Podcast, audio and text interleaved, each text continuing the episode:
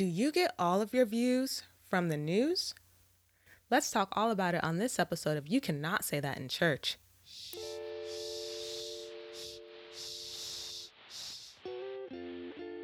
Welcome to You Can't Say That in Church, a video podcast where we talk about everything you don't want to talk about. My name is Chandrese and I'm your host. And each episode, we focus on a topic that is often avoided in the church and we chew on it until it is easier to swallow. Today's very avoidable topic is fake, fake, fake news. news. Do cable news stations influence Christians too much? My short answer is yes, but let's go ahead and talk about the long answer. I think that there are three things that we can all agree on at the front end of this podcast. One, America has a two party system with Republicans and Democrats. Two, CNN typically targets a Democratic audience. And three, Fox News typically targets a Republican audience. Hopefully, we can agree on all of these things. If not, I am so sorry. I don't mean to offend. But these are general principles that I think are commonly accepted. So now we're getting into more opinionated territory. Election 2020 for me was one of the most in- intense that I have ever experienced. And I think at first I was like, okay, maybe it's the candidates, but some of those same candidates were in election 2016 and i don't think that it was as intense and what i found was the reason that it was intense for me was because of my social media feed Every day, my friends would be posting these really unfun political posts, and oftentimes I would see posts about how biased these major cable news networks can be when it comes to political topics. I personally do not have a political affiliation. That's just how I am. I don't like to tie myself to anything in particular, but I did grow up in a very democratic household. So I watched a lot of CNN growing up. My mom probably watched only two things for the past 20 years, and that's soap operas and CNN. So I definitely understand the perspective of CNN. But I wanted to explore. And so, what I decided on election night of 2020 was that I was only going to watch Fox News because I wanted to see about this bias. Like, I knew the CNN bias, but I wanted to see what was going on on Fox News because I hadn't really watched it. I didn't grow up watching that. So, may I tell you that Fox News is extremely entertaining. I watch it all the time. All I watch it all the time just for entertainment purposes because the people who are speaking are very dynamic and you get involved in the conversation and you get involved in the in the debates and you're like, "Okay, this is good television."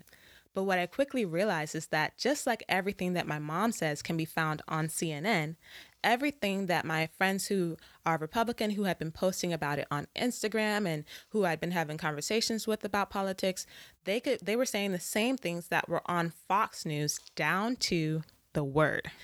And this is what really inspired today's podcast because I started to wonder if our reliance on cable news networks was in direct contradiction to our faith.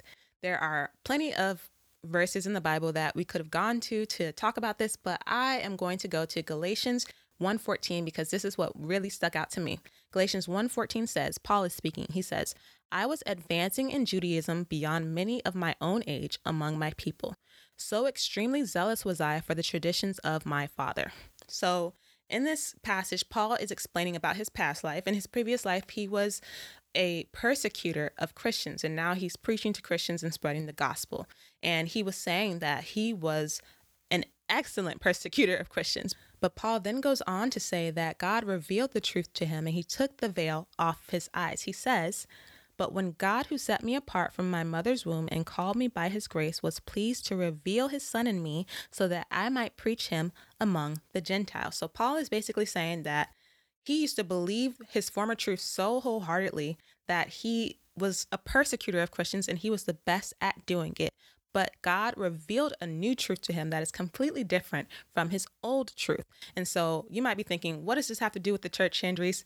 But it has everything to do with us because just like we may believe something is true, we need to be making sure that we're submitting those things to God to make sure that He is saying that they are the truth. All of our truths must come from God, not from other people people who are on these cable news stations are very charismatic. That is their job to appeal to their audiences because ultimately these stations get ratings. They have ad revenue that they need to maintain in order to keep up their stations to pay all of their news anchors. These are businesses as well. And when people are speaking to us they are speaking so zealously that we sometimes just feel like okay that has to be true. But as Paul just stated, you can be zealous about something and it can be completely wrong. It's only when God reveals a truth to you that you can take it as fact for yourself. And so we as Christians should be making sure that we are submitting every fact that is that is given to us to Christ to make sure that he's fact checking. God is the ultimate fact checker and we need to make sure that he is checking everything, every thought. We're capturing it, we're submitting it to him before we accept it as our own truth. Now, hopefully you don't turn off the podcast at this point, but some of these zealous opinions can really be equated to propaganda. Now, I'm going to read to you the definition of propaganda. I'm not just going to throw the word out there and have you get upset with me. Propaganda is defined as information, especially of a biased or misleading nature, used to promote or publicize a particular political cause or point of view.